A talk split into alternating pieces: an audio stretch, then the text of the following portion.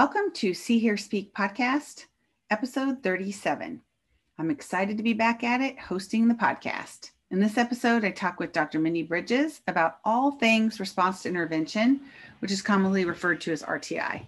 We talk about the difference between MTSS and RTI, the history of RTI, and the benefits and challenges of implementing RTI in schools, and just a lot more. Even though I'm back, I do have a few more guest hosted episodes that I'll be sharing soon, so stay tuned. Thank you for listening, and don't forget to check out our website, www.seehearspeakpodcast.com, to sign up for email alerts for new episodes and content, read a transcript of this podcast, access articles and resources that we discussed, and find more information about our guests. And if you like this podcast, don't forget to subscribe and leave a positive rating in Apple Podcasts or wherever you are listening. That can help others to find the podcast.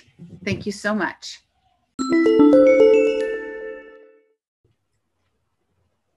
Welcome to See Hear Speak podcast. Today I'm speaking with Mindy Bridges about response to intervention, and I'll have Mindy start by introducing herself.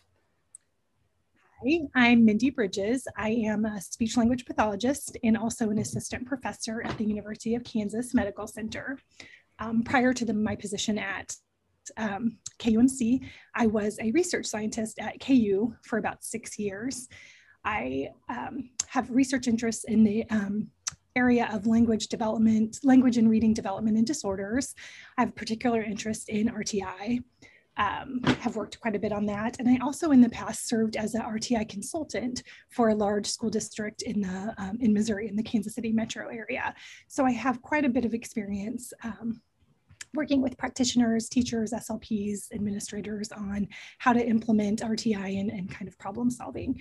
So Oh, it's so good to be back uh, to the podcast with you, Mindy, because we've known each other for so long. What was it, 2001 or 2002? we first met when you started the doctoral program with Hugh, and I was his student already. And yeah. we've just known each other for a long time and have lots of experiences on grants and papers, and have a new grant, uh, which we may talk about at some point uh, together. So it's it's good to be back with you in particular. I'm I'm so happy to see your your face. You look great. And um, our first meeting, by the way, we talked about grad school, but we also talked about books for I think 30 Oh minutes. yes, absolutely. I remember. And were we at Applebee's? I remember it was we like were, a chain. We were at Applebee's in like in Kansas City on the way to Lee Summit.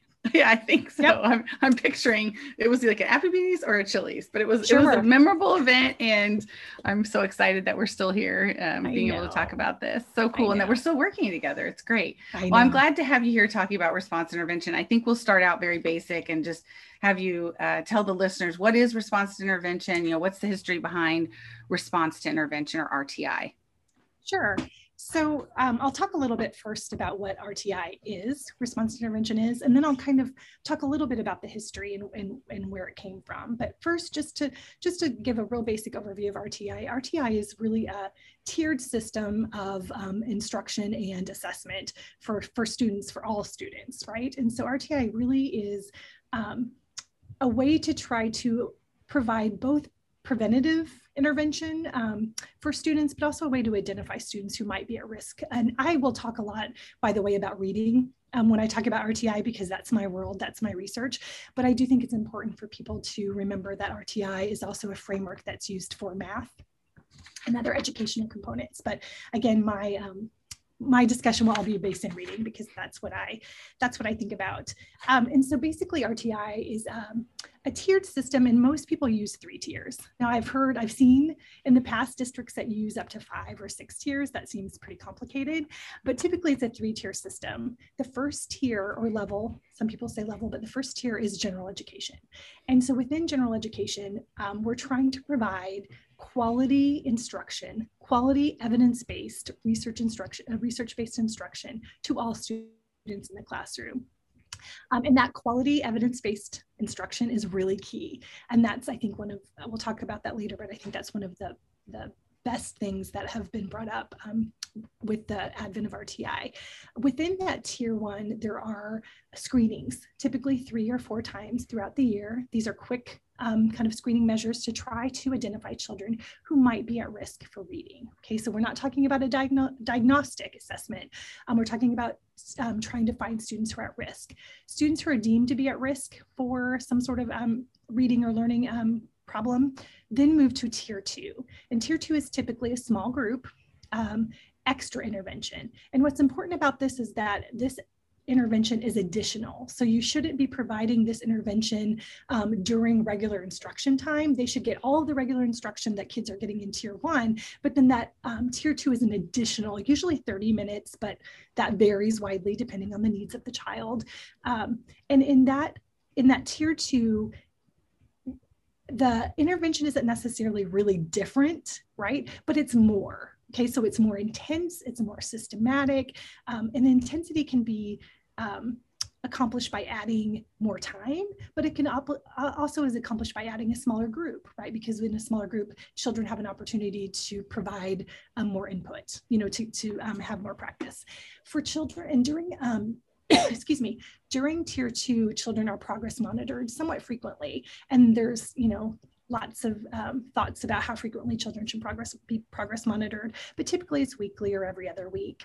And um, the response to that really targeted instruction is watched very carefully. And for students that are um, make good progress, so a lot of times we see maybe kindergartners or first graders go to, to tier two, and after a really good couple months of good intensive intervention, their progress monitoring shows that they're catching up and they go back to the regular classroom. They don't need that intervention.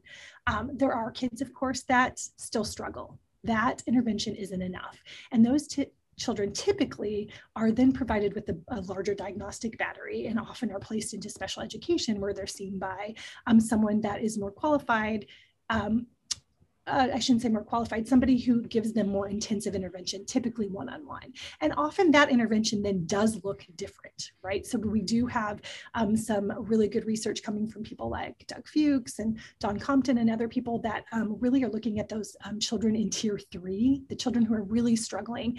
Um, and we're still working on it. That's it. Those are those are tough kids to um, address both with dyslexia, reading, word reading, or reading comprehension. But those kids need more, and they need more intense services. So that's um, kind of what RTI is in a nutshell.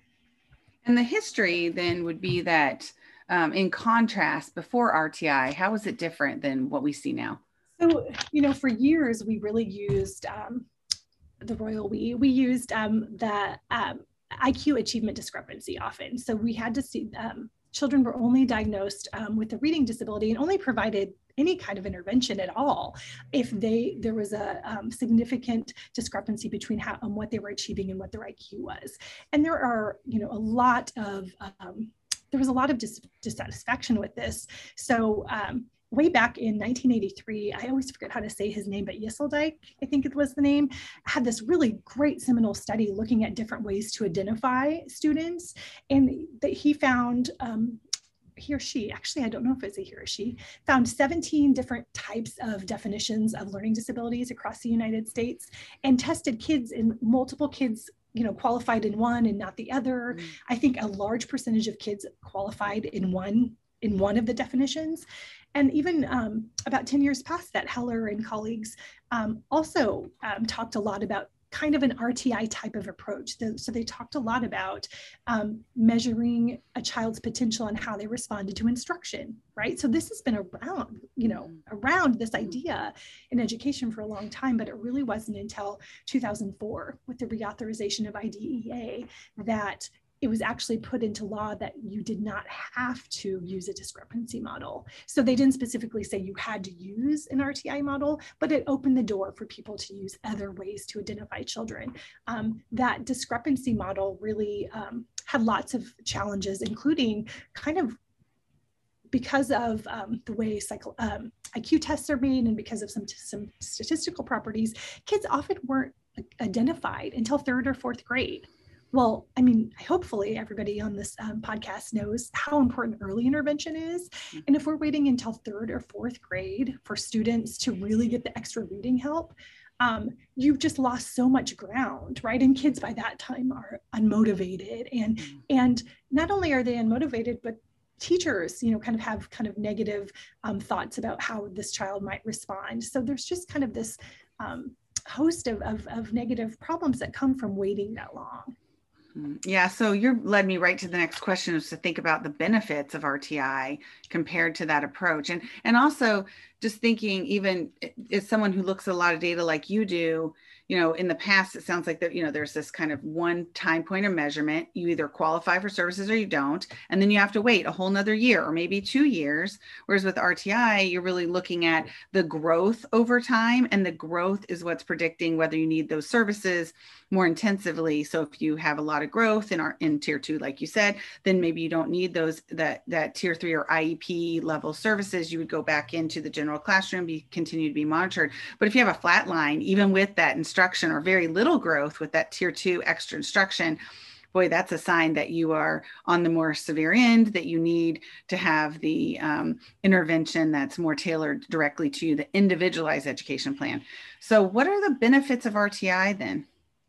So, I think um, there's a lot in my eyes, there's a lot of benefits. And we'll talk, I think, about challenges too, because there are some challenges as well. But I think one of the most important things that I see um, as beneficial coming from the RTI um, framework movement is the emphasis on good quality evidence based tier one instruction.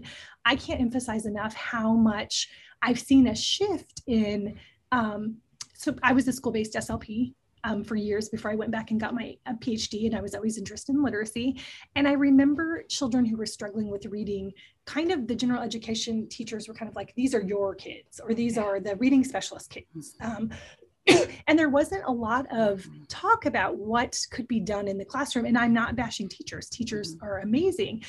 Sometimes teachers are using um, curricula that are not evidence based, right? In fact, we know that teachers are often using um, curricula that are um, espouse ideas that are actually opposite of what research should um, should do. So I think one of the things that I saw was just this really emphasis on choosing and evident, like spending a lot of time um, looking at the evidence related to tier one curricula. And um, so when I was a um, RTI consultant in schools, one of my this was in 2006 i think so this district or 2008 maybe and this district was just starting to implement rti and they you know the, every school was at a different place right and the administration was kind of letting each school kind of find their own footing and i remember one school they I went to go visit them and they were so excited to start tier two, right? They had like pulled all these, you know, materials and done all these things. And I looked at their their data and their kindergarten and first grade, over 55% of their children were at risk on DIBELS.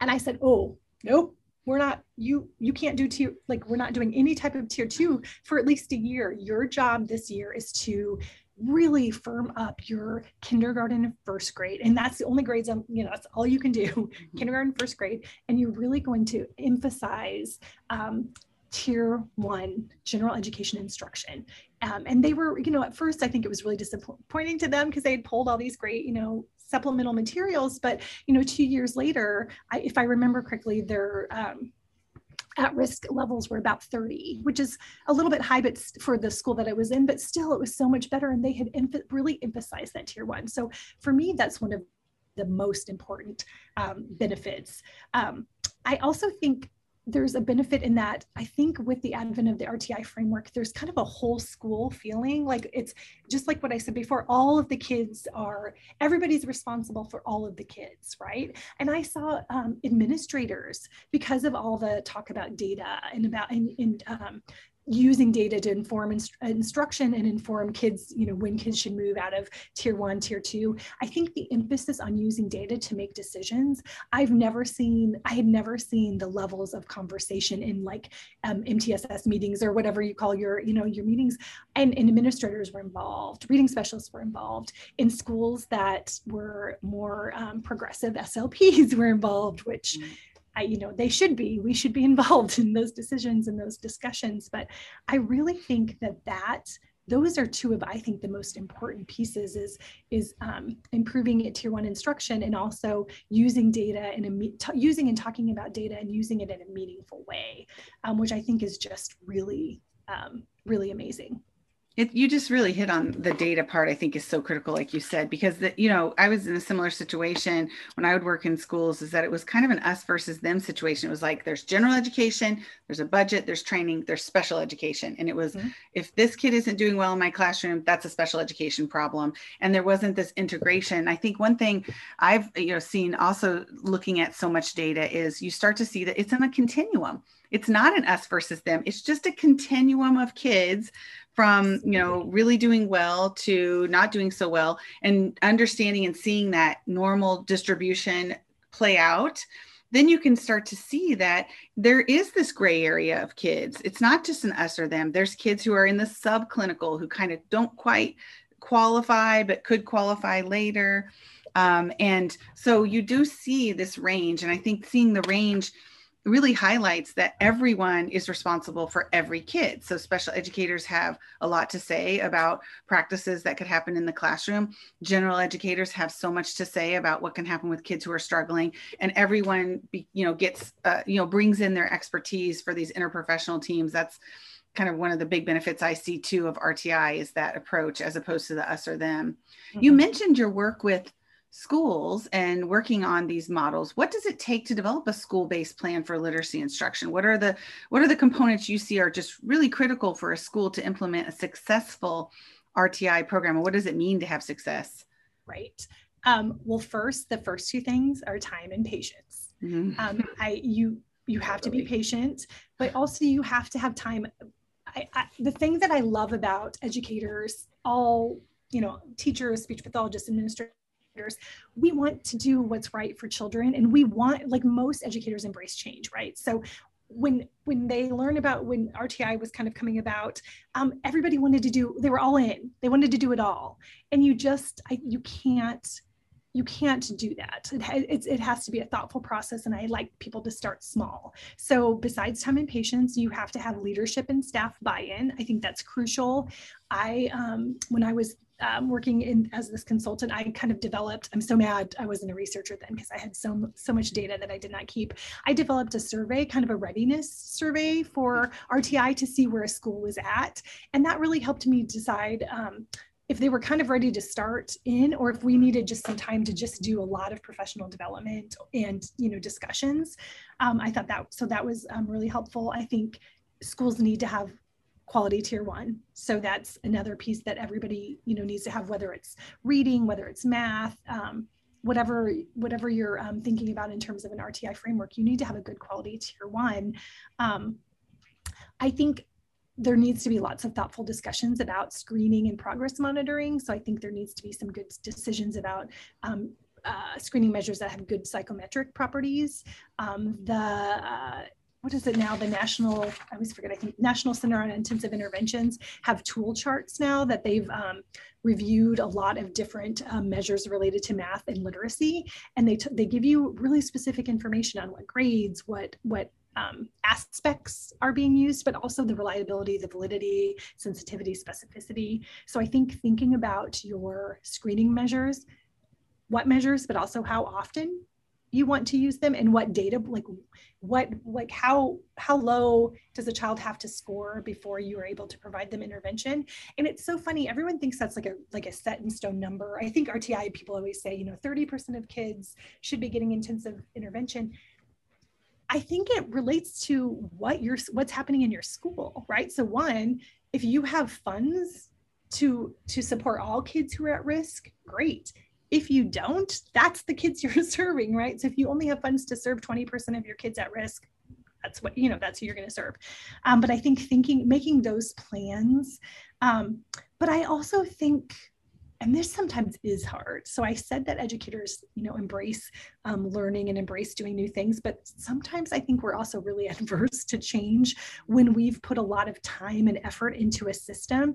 But this is a, like RTI now we've had some pretty hardcore research in RTI for probably the last 15 years, you know, really hard research. Things are continually changing. I am continually reading really great research from people like Amanda VanDerHeyden or other people about screening and measurement that maybe change, you know, what I thought was the most appropriate way to do things. And that's really hard for people, you know, teachers and administrators were like, well, we just implemented this system and so I'm not saying I do think sometimes we change too much, but I do think you have to be ready to change with the research that's available to you. And that sometimes is hard. So having a team in place that can really make those decisions um, and have the expertise to make those decisions. You know, larger school districts often have somebody who's really good with um, statistics and looking at data. That person should be involved you know always um, because i think some of the larger school districts um, that i've seen that do the best job with rti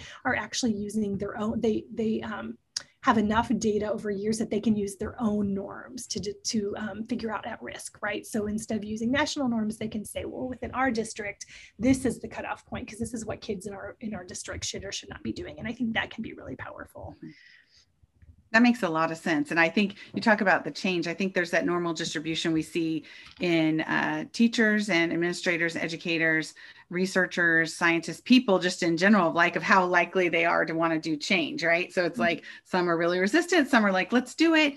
I know that this year in the schools I've worked with, um, I'm sure you've seen it too. Wow, talk about change oh. with COVID. I mean, it has been, it has forced a flexibility, which has been, you know, painful and also probably insightful. At least it has for us in our districts too. Is you know just uh, realizing how flexible you have to be and how I mean, there's nothing like the flexibility caused by a pandemic. I, um, right. It's so crazy. But I, I really, I really appreciate your focus on the growth, you know, that has to occur. Like it almost seems like if a school district wants to implement RTI, they really need like a 10 year plan and it needs mm-hmm. to be systematic and kind of build in change and adaptability to new research, but also building in that idea that it's just going to take a long time to move mm-hmm. mountains you know like it takes a long time and, and every maybe it, within the 10 years different aspects of rti are going to come online like you said like first it's got to be about kind of assessing the situation getting tier one but then other aspects are coming online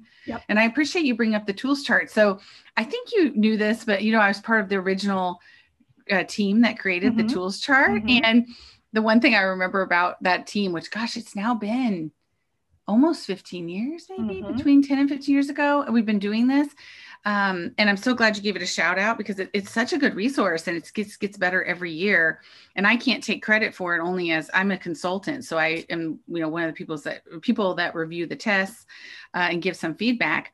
But one, one thing I remember is sitting in a room and for a whole day with like 15 people trying to think of the good definition for screening which i bring this story up because it's just not set in stone. Like everything is debatable and i think that's one thing that that you bring up about the change part is that everything changes and there's always if you have 15 academics in a room just like if you had 15 teachers in a room you're going to have 15 different uh, views of points. And i think that uh, yeah using the tools chart and you know, uh, really thinking thoughtfully about the measurement, also such a critical part that you bring up, which I think is, is so important.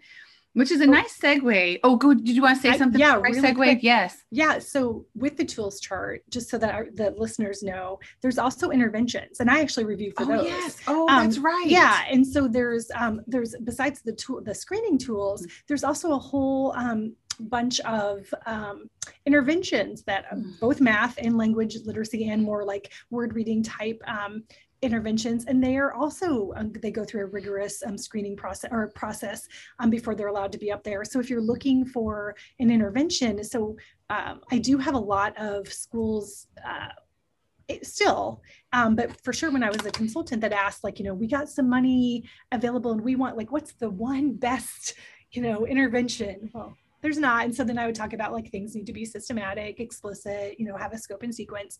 But i did point a lot of people to that chart um, to say this is a really good place to look for interventions and look to see what um, what they have. So i think that's a really um, great place. The florida center for reading research their mm-hmm. website also has a really great overview of different um, uh, interventions. I mean that that is a website that I always um, mm-hmm. give to every anytime I give a, a, talk to to schools or SLPs or anybody related to literacy. I always um, give the Florida Center for Reading Research their website a shout out. It's really great.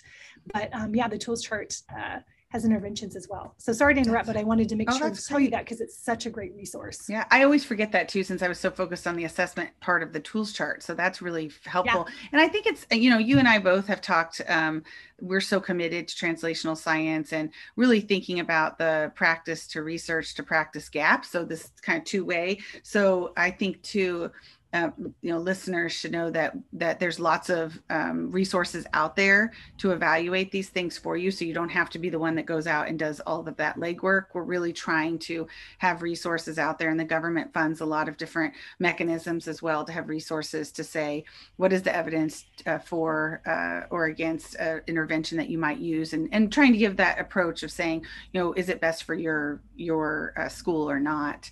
Yep. um, and that does lead me to think more about you know as uh, thinking about assessment thinking about interventions uh, do you think that rti does a good job in the language realm so you mentioned reading but should we expand rti to language what would that look like uh, you know what are some of the issues around that so that's such a hard question for me. I mean, of course, I think it should because I'm a language person, right? And yeah. language um, in and of itself is so important for social, for academics, for you know everything. But also, we know that language is so highly related to reading, um, reading comprehension success. Um, and I've been thinking about this a lot. It, it's it's tricky because uh, I think that RTI so far has been most successful. The RTI framework has been most successful in the literacy world in looking at the discrete skills, like word things related to word reading, right? Because um, there are things that you you know alphabet knowledge there's a there's a finite number of letters and and, and sounds right? And once you learn those you can kind of move forward.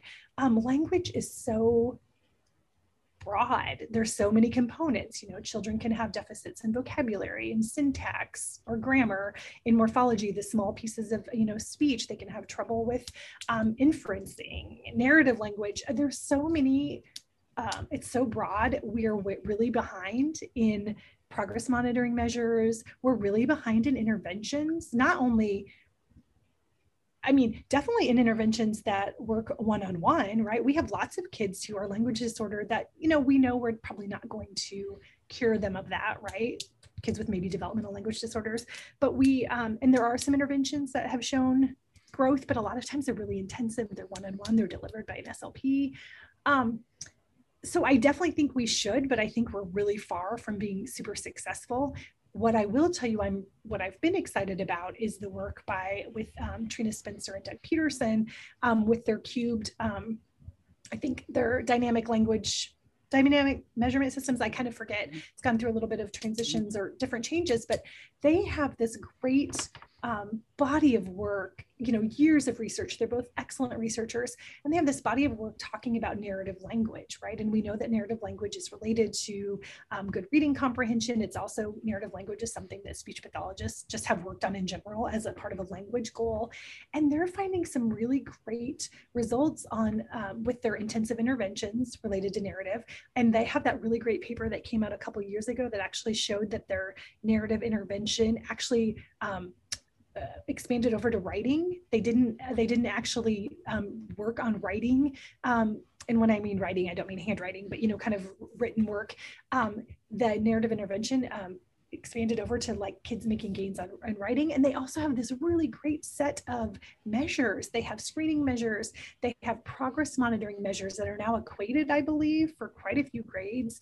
Um, and when I say equated, a lot of times you have to be careful when you choose a progress monitoring system, you want to make sure that the progress monitoring measures are equated, meaning that they're all um, either equally di- difficult or equally easy so that you're not you don't see dips or highs and lows in performance just based on this you know one progress monitoring measure that was really hard that particular week. Or you want to know that they've thought about it across the year so that they're appropriate you know at that time. They have put so much work into that that I do have more confidence that we're, we're going to get there, but it's hard. Like, I don't have a lot of really great answers. Um, I'm not, I don't know that we have enough evidence yet that um, a tier two, that kids who have language disorders are going to go to a tier two and get a little bit of small group intervention and move back, but we might, you know, I, I think we just have, we, well, you and I, we can talk about that later. We're looking at that. So I think there's, I think, um, I think that it's something that I have confidence that we're going to find out more about. And I think there's some things we can do to start, but I, I do think we're we're not as far along as we are with skills related to word reading. Yeah, I agree, and and definitely too, I, uh, the work showing that uh, that measuring the current measures are missing children who have language problems yes. in the future. So we know that children have that there's groups of children that have language problems, but they do well in word reading or yep. well enough, I'll say for sure. And then later on, they struggle and they've been called, you know, late emerging poor readers. Uh, but what we know now, uh, based on the work you and I've done and many others, that these poor readers later on, they're not late emerging. They always had problems but we are the measures we use didn't pick up on those problems. Yep. So we definitely have measurement issues that we need to resolve. But I agree, uh, Trina uh, Spencer and Doug Petersen have done some amazing work over decades. This is like decades of work they've done, and it's and the other thing I love about it is. Uh, you know, it's basically what we say about uh, some of the LARC work we've done. It's prepaid. I mean, they did yeah it's free. Most of the work they have is online and free. And Trina has a toolkit, uh, Trina's Toolbox, I believe it's yep. called. Uh, we mm-hmm. can link in the show notes and resources that, uh, you know, you know it's not just the assessment but looking at some of the interventions and what yep. we know and uh, you know it's it's free online because it was paid for by tax dollars so you prepaid yep. it and uh, i think more people need to know about those kinds of resources I do too. I also do want to give a shout out to you and to also, you know, our former advisor, Hugh Catts, who you both are doing some work looking at um, trying to find those kids um, uh, who have DLD or have language problems early, right? So you both are doing some great work that I'm really excited to see um, how that comes out. So uh, I think there's, I, I'm so excited about everything, right? So like my to do, my to read pile is, and I say pile because honestly, I do keep digital files, but things I really want to read, I'm yeah. old. I still have my pile of papers because I don't know why it's terrible, but I'm admitting that. Um, but anyway, uh, there's so many things happening right now. And I yeah. think what's really exciting is that, you know, people are starting to understand. Do you remember? I remember when I first started going to, to um, Triple SR, which is the National Reading Conference, right? And I would say I was a speech language pathologist, and people are like, "But why are why are you here right i mean like like even with like leaders in our in the reading field you know like hugh catts and you know shelley gray does great stuff and laura justice does great stuff and all these people and you like even with that now it's i feel like it's very it's kind of um, people understand the, yes. the, role that slps have which i think is so yeah. great because we are in this unique great position to yeah. do a lot of things in an rti type framework I think that's a good point. I remember the first time I went to the Triple SR conference with Hugh and was looking around going, who's an SLP? And he'd be like, uh, there's no one that's an SLP here. At that point, it really yeah. was just him. Um, and maybe a few others, but they happened to not be at that conference. And I was just blown away by that. But of course, you know, the history being that our field has many topics to cover. And now we, you know, have people who specialize more in the literacy aspect. And we know that's in our scope of practice. So it's, it's pretty exciting to see that change uh, occur. And I think you're right. We have a lot of work to do when it comes to language, but we're part of that work, which we'll get to we for are. sure. Yeah. Before we do that, I do want to hit on something that you mentioned. You mentioned an MTSS meeting. So, what is the difference between MTSS and RTI? Right. So I'm going to start with the similarities and then go to the differences. Okay. And I will tell you that there's there's lots of I think this is one of those um, terms, you know, dichotomy terms where some people feel like the differences are pretty minimal and some people feel like the differences are huge but they're both multi-tiered systems oh and w- let's just say what mtss oh. is first oh, yeah, multi- i don't think i said it yeah, multi-tiered systems of support. Okay, perfect. Okay, yeah. so that's what MTSS stands for in our RTI response to intervention. Okay, they're both multi-tiered systems.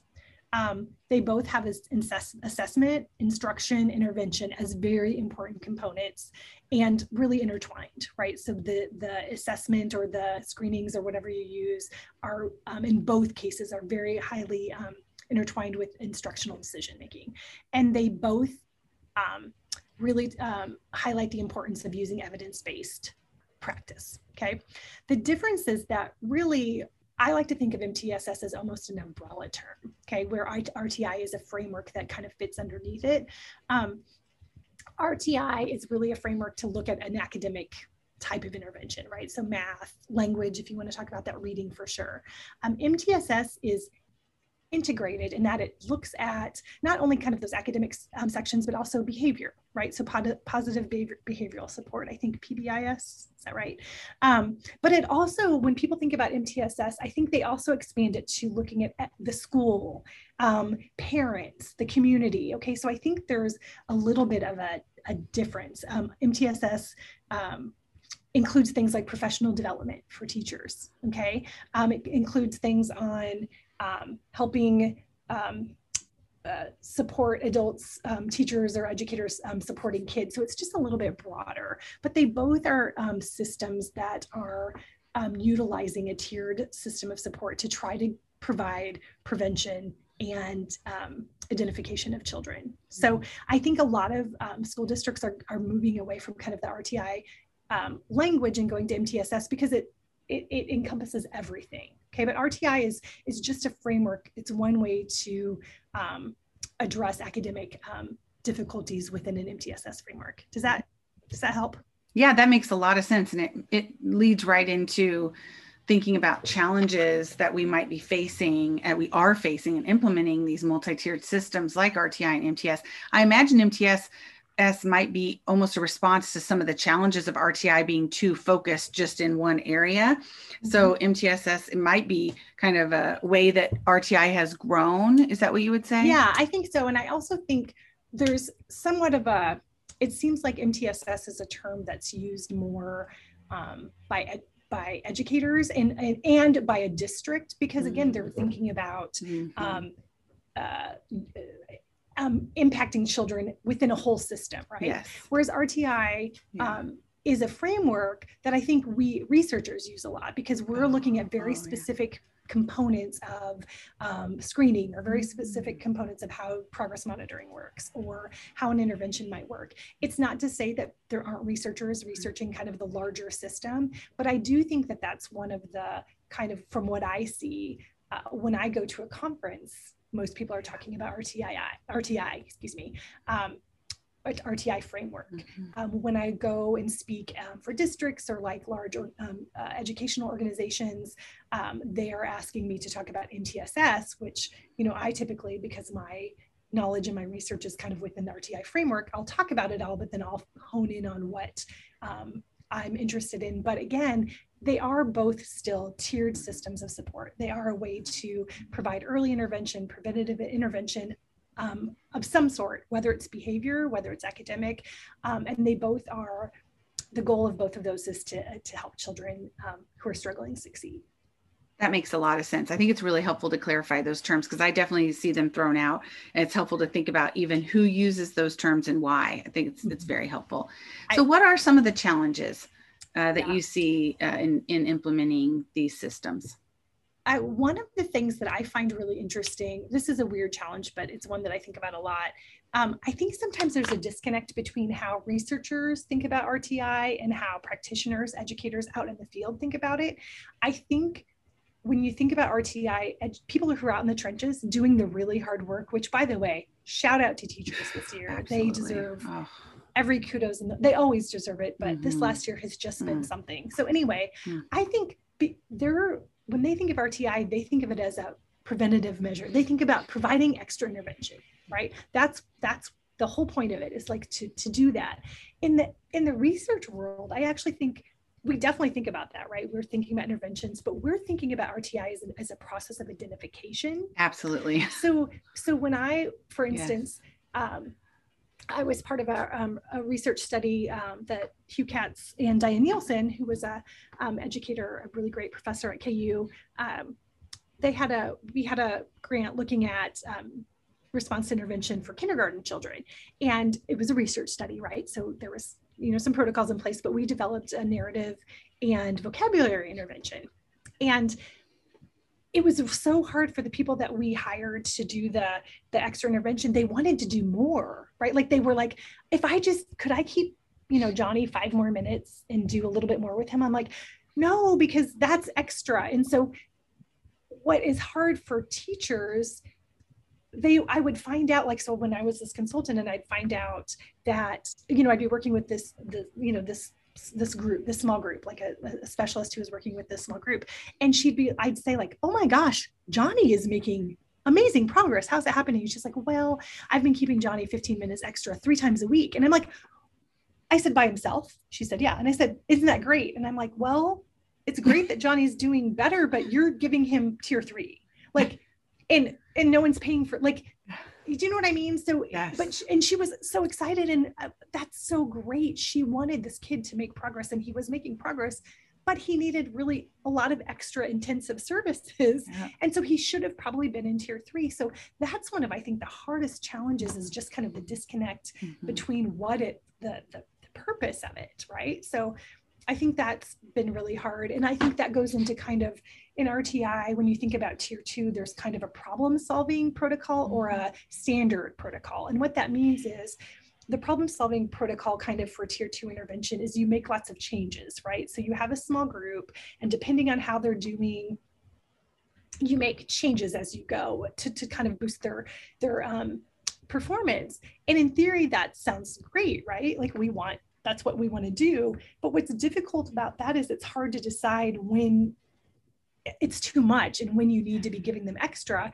Whereas a standard protocol is you use a pretty set um, curricula, right? So that doesn't mean you're not individualizing intervention, right? It doesn't mean that you're not providing prompts and scaffolding, but you're not adding way extra time. You're not going above and beyond. I always say, don't, in tier two, you shouldn't be using heroic efforts like if you need to be using heroic efforts to get through it they need to be going to tier 3 mm-hmm. and so that's kind of that's that, those are challenges with that because the, i think there's like a struggle between mm-hmm. wanting to help mm-hmm. the kids but sometimes that help isn't actually helping in the long run because mm-hmm. they you're hiding the fact that this child really needs a lot um, so i think that's a really big struggle I think we're still. Can I comment on that, Mindy? Yeah, I, yeah, yeah. I, I think that you bring up such a good point about the kind of the focus for researchers versus practitioners.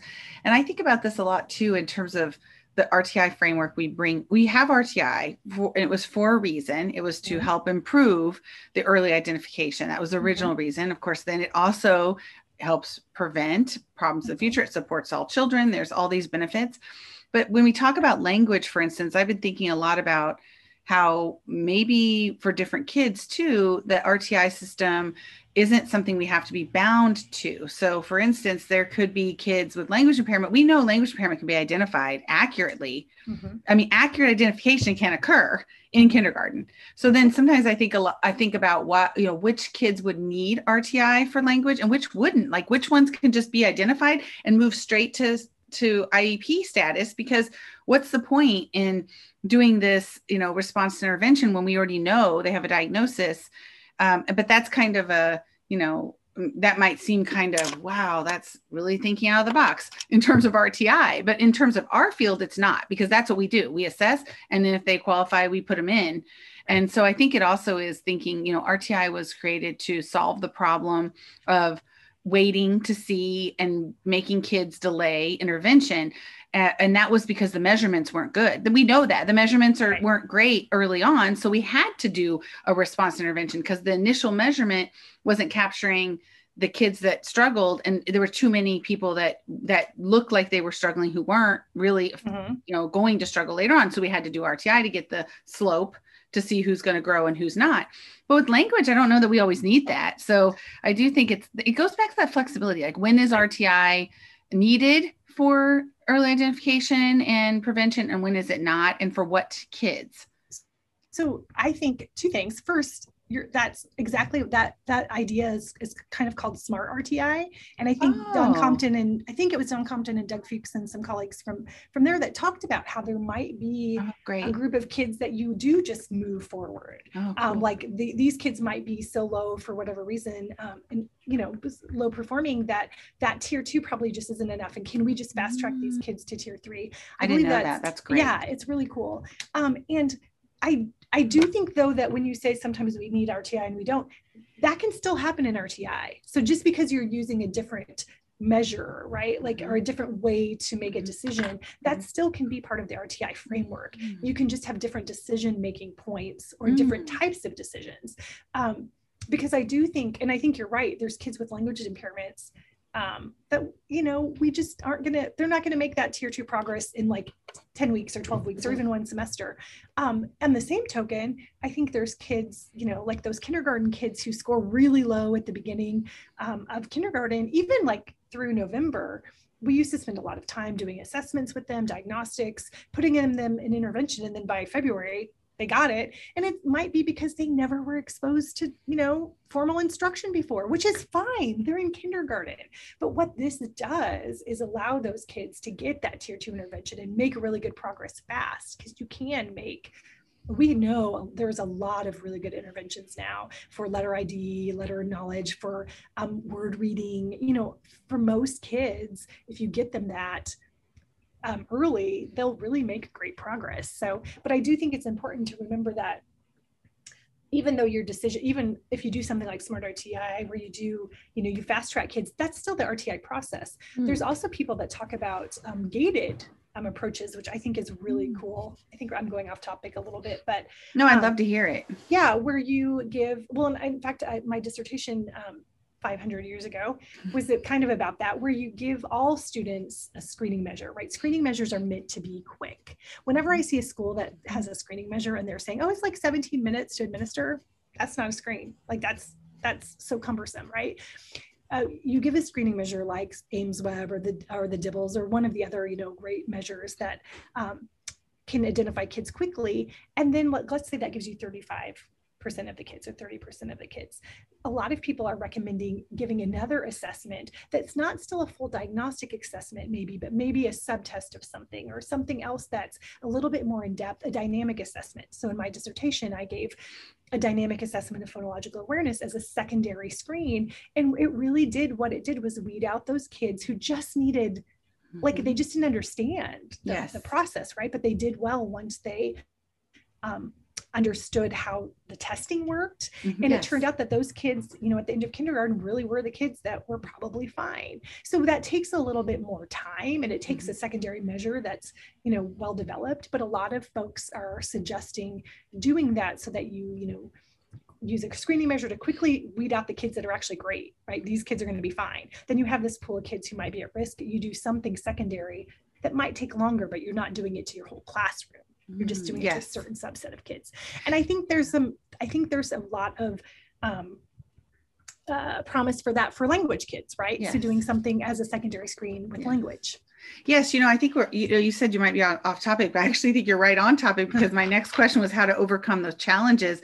But you've already talked, you've just talked about some of the ways, like using gating approaches, as you mentioned from your dissertation, using dynamic assessment, um, you know, even thinking, you know, the smart RTI approach, that kind of thing. That seems like great ways to create a more flexible RTI approach to deal with this.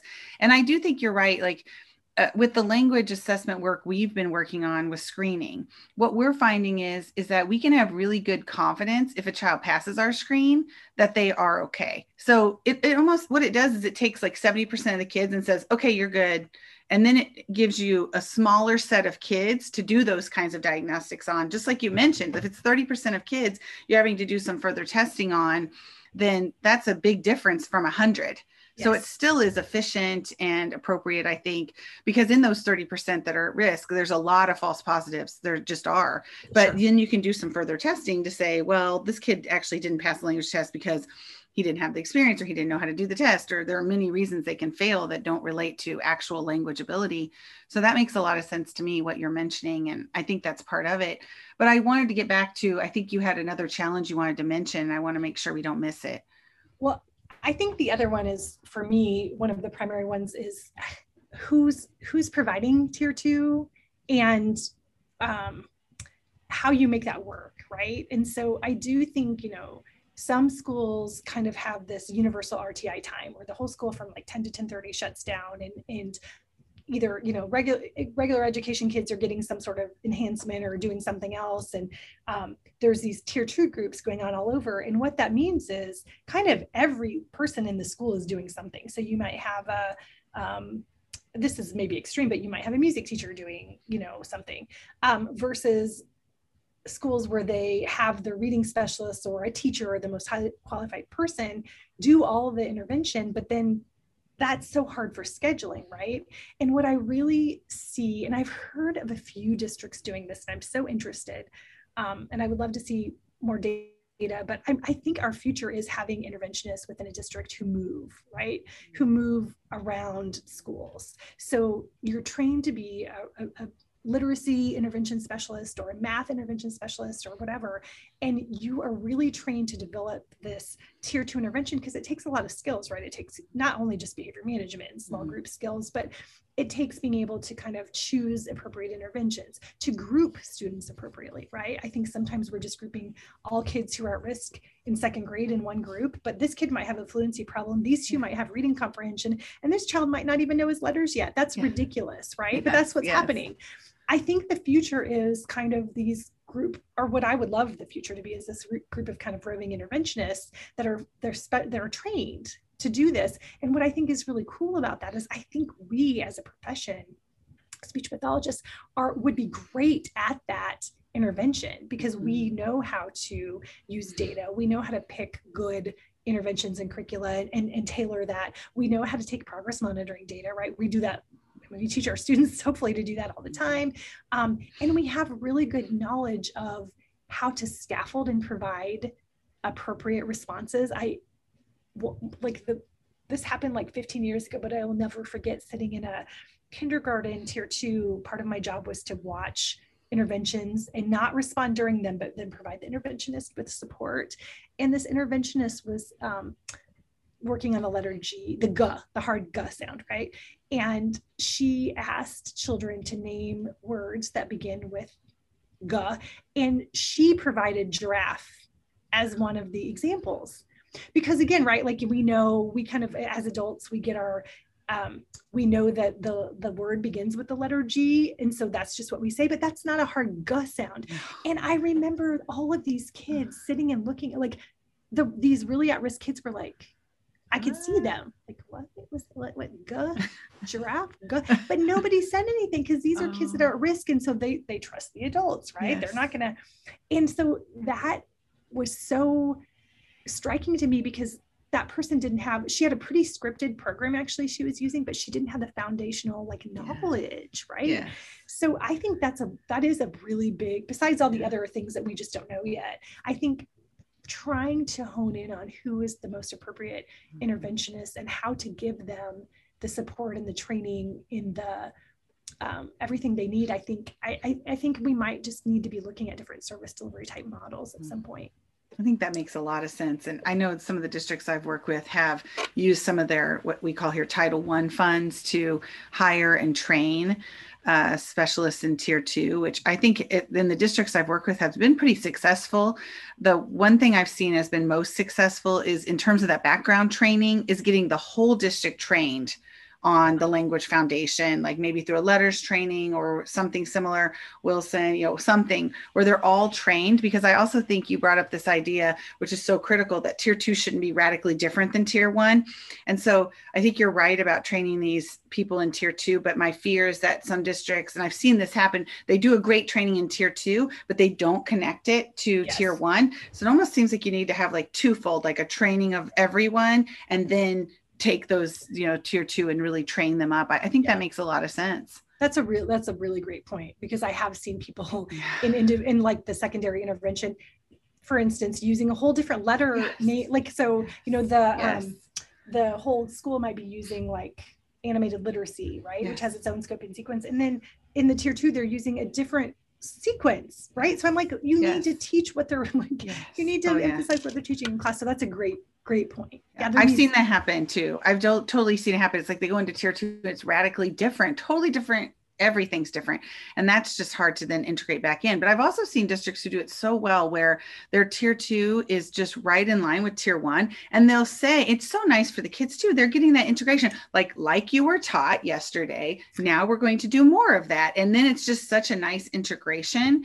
Uh, but then that means that the tier two person has to be trained on also tier one and that connection. So that's that's a tall order. Um, I know that in terms of overcoming challenges, one thing that you and I are passionate about is uh, implementation science and what that could look like. And uh, we've been working in our lab closely with districts and really thinking about you know, it goes back to the MTSS versus RTI discussion. Like, what does the researcher see versus the clinician? And we've been trying to work with districts and uh, work together in situ, so in the actual context, with uh, teachers and administrators and special educators and speech pathologists to, to see about solving the problems and implementing together and then keeping data, which is a very different approach than what I was trained on. And I think what's typically done, right? So um, I think that, you know, your experience, you've you've been on ASHA's committee looking at implementation science. So I'd love for you to talk about how you think implementation science might help also with these challenges in a similar way. So I'm not on the ASHA committee, just to clarify. Oh, okay. I, I do. I'm not, but I do meet with uh, monthly with a group of oh, fantastic. field that fantastic. talk about implementation science. So yes, perfect. Um, I, you know, implementation science is so interesting. It's something that I think, like, as a um, as a term, was new to me about five years ago when I took my position in. I teach an implementation science uh, seminar for our SLPD students, um, but then when I started learning about it, I was like, well, this is what, this is kind of what I've been doing. Like, this is a kind of research that I want to be doing all my life. But then what it did was helped me understand like how to do it better and how to think about it better. Basically, implementation science is just trying to think about how we can take these these practices that we know are evidence-based and because that's important, right? Implementation science has to be based on pushing forward um, programs, interventions, whatever it is, professional development systems that are have been shown to be evidence-based, right? So you know you don't want to be pushing out something that you don't know if it's good or not, but how to get that out to um, a broader context right? So if you have this tightly controlled research study and then you you found that something works and multiple people there's converging evidence that this works how can we get more districts to do it? Or how can we do it with this certain population? And how can we help make adaptations right? Because adaptations are going to happen when you take something to the field because life is not perfect. Schools are messy and schools are different. This school district is different than this. So, how can we implement things and make adaptations? I think what we used to do when we scaled up is we just made adaptations as we went, just haphazardly, right? Maybe took data on it. Well, what implementation science does is you plan for that. You plan for that. So you might do um, needs assessments first, and then you might use a framework to help you figure out how to do, you know, this next piece. So it really is, it's it's a really planful way to take our research and move it forward. It's so exciting. It's hard work. Um, it's um, where as a field, I think um, behind um, more like public health and nursing. They've been, you know, when you read a lot of the um, articles related to implementation science um, and a lot of the frameworks come from those two fields but we're moving and i think a lot of us have been doing it we just didn't really know we didn't know what it was right so i do know um, i think there's a special edition there's um, there's going to be one of the ASHA journals that's tackling um, well i know there is um, in the, tackling some of the um, work that our field has done in implementation science. We do have some folks like um, Natalie Douglas and um, Megan, uh, um, I just lost her name, Celia. Oh, uh, Megan Sleep. Yeah. Sleep. I, yes. I, never know if I'm saying it right too. Sorry, yes. Megan. And, uh, well, yes, yes, my, yes. Sorry, health Sorry, Megan. I can always see your your um, yeah. name, but anyway, lots of people. There's lots yes. of people in our field. Mm-hmm. Um, uh, and I think I think Trina Spencer is actually the chair of the CRISP committee now. Oh yes, I think you're right. Yeah, that you're talking about. One of my colleagues at KU, Megan Davidson.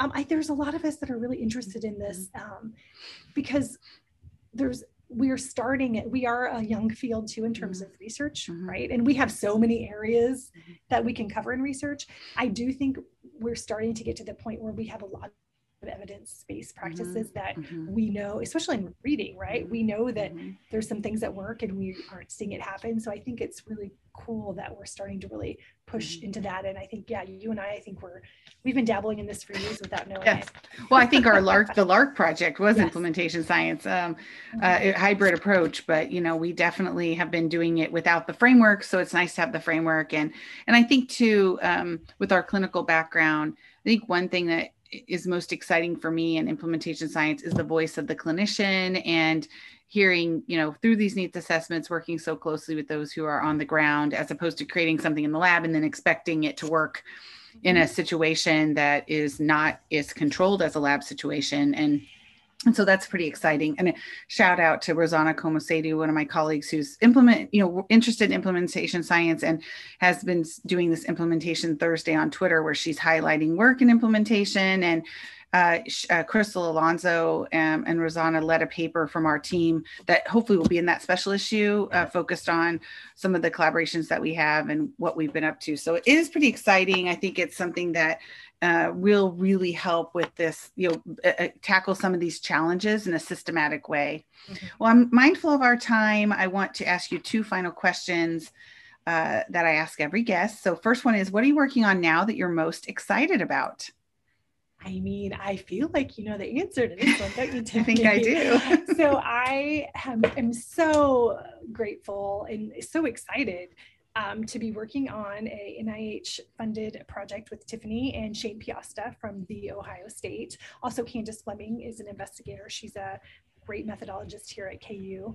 Um, and this um, project is looking at um, taking that LARC um, curricula that we developed. I know you've talked about it before in your mm-hmm. podcast. It's a mm-hmm. language focused curricula um, for preschool through third grade. We took the first grade um, curricula and we are adapting it to be used for a tier two. So it's a very language focused tier two.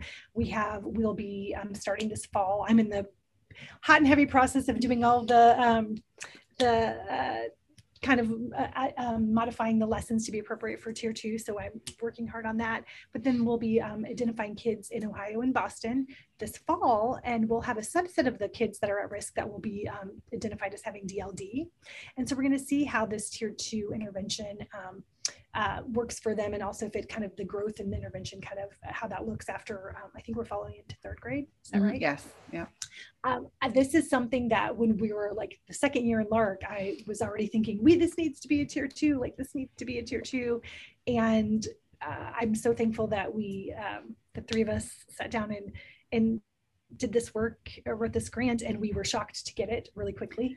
Um, but I remember uh, telling my husband that this was my dream grant and i have i love my grants that i'm on currently but this is um, this intervention and this work is something that i've really thought about for a long time so uh, that's what i'm most excited about i just wish i had a magic um, fairy to kind of get some of this work done this summer it's already july I Whatever. know it's crazy. I, the time is flying by. I agree with you. It's a dream grant and a great dream team, and mm-hmm. really your your pilot work early on, as you mentioned, looking at you know adapting this tier one curriculum to a small group that pilot work you did at ku that's the work that i think was the linchpin in getting the grant showing some of those effects early on. So it's pretty exciting and i know you've been working with maura corinne who did the, the similar kind of adaptation during the pandemic and from the LARC. Yeah so it is it's so exciting. It's great to be able to work with your friends. That's really fun. Really um, yeah and the last thing is uh, what's your favorite book from childhood or now? And i know you and i love to read especially yeah. you. You're probably the most ferocious reader that i know.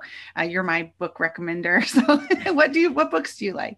Well this was such a hard question for me. I just here's what I did is I thought about my daughter. I have an eight year old. Yes. My daughter just turned eight, and every year my mom and I, since she was born, for Christmas we each give her one book that mm. is like one of our you know favorite books. So my mom gave her Little Women when she was mm. um, little. I've given her Heidi and all these.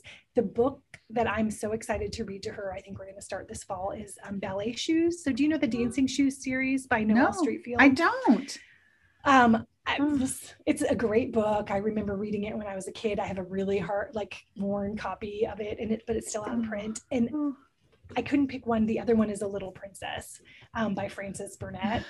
I like that movie and the book both. So maybe not my favorite books, although they are very beloved, but like they're books that I can't wait to read with my um, daughter. So that's that fantastic. Such, I stressed the most about that question, Tiffany. of course, because you've read so many books. well, I'm like, how do I choose? So, but anyway, yeah. Yeah. Oh, that's fantastic. Well, thank you for sharing. And Mindy, thank you for your time. I know you're very busy as we all are. And I really appreciate just you being the first one back for, as I get back into the podcasting mode, which I've really missed. So thank you for being a guest today. I I just, first of all, this was so fun. That time went so quickly. I can't tell you how happy I am to see your beautiful, healthy face in front of me. So you're a cherished friend and colleague. So I'm so glad you're doing this podcast. Thank you. Check out www.seehearspeakpodcast.com for helpful resources associated with this podcast, including, for example, the podcast transcript, research articles, and speaker bios. You can also sign up for email alerts on the website or subscribe to the podcast on Apple Podcasts or any other listening platform so you can be the first to hear about new episodes. Thank you for listening and good luck to you, making the world a better place by helping one child at a time.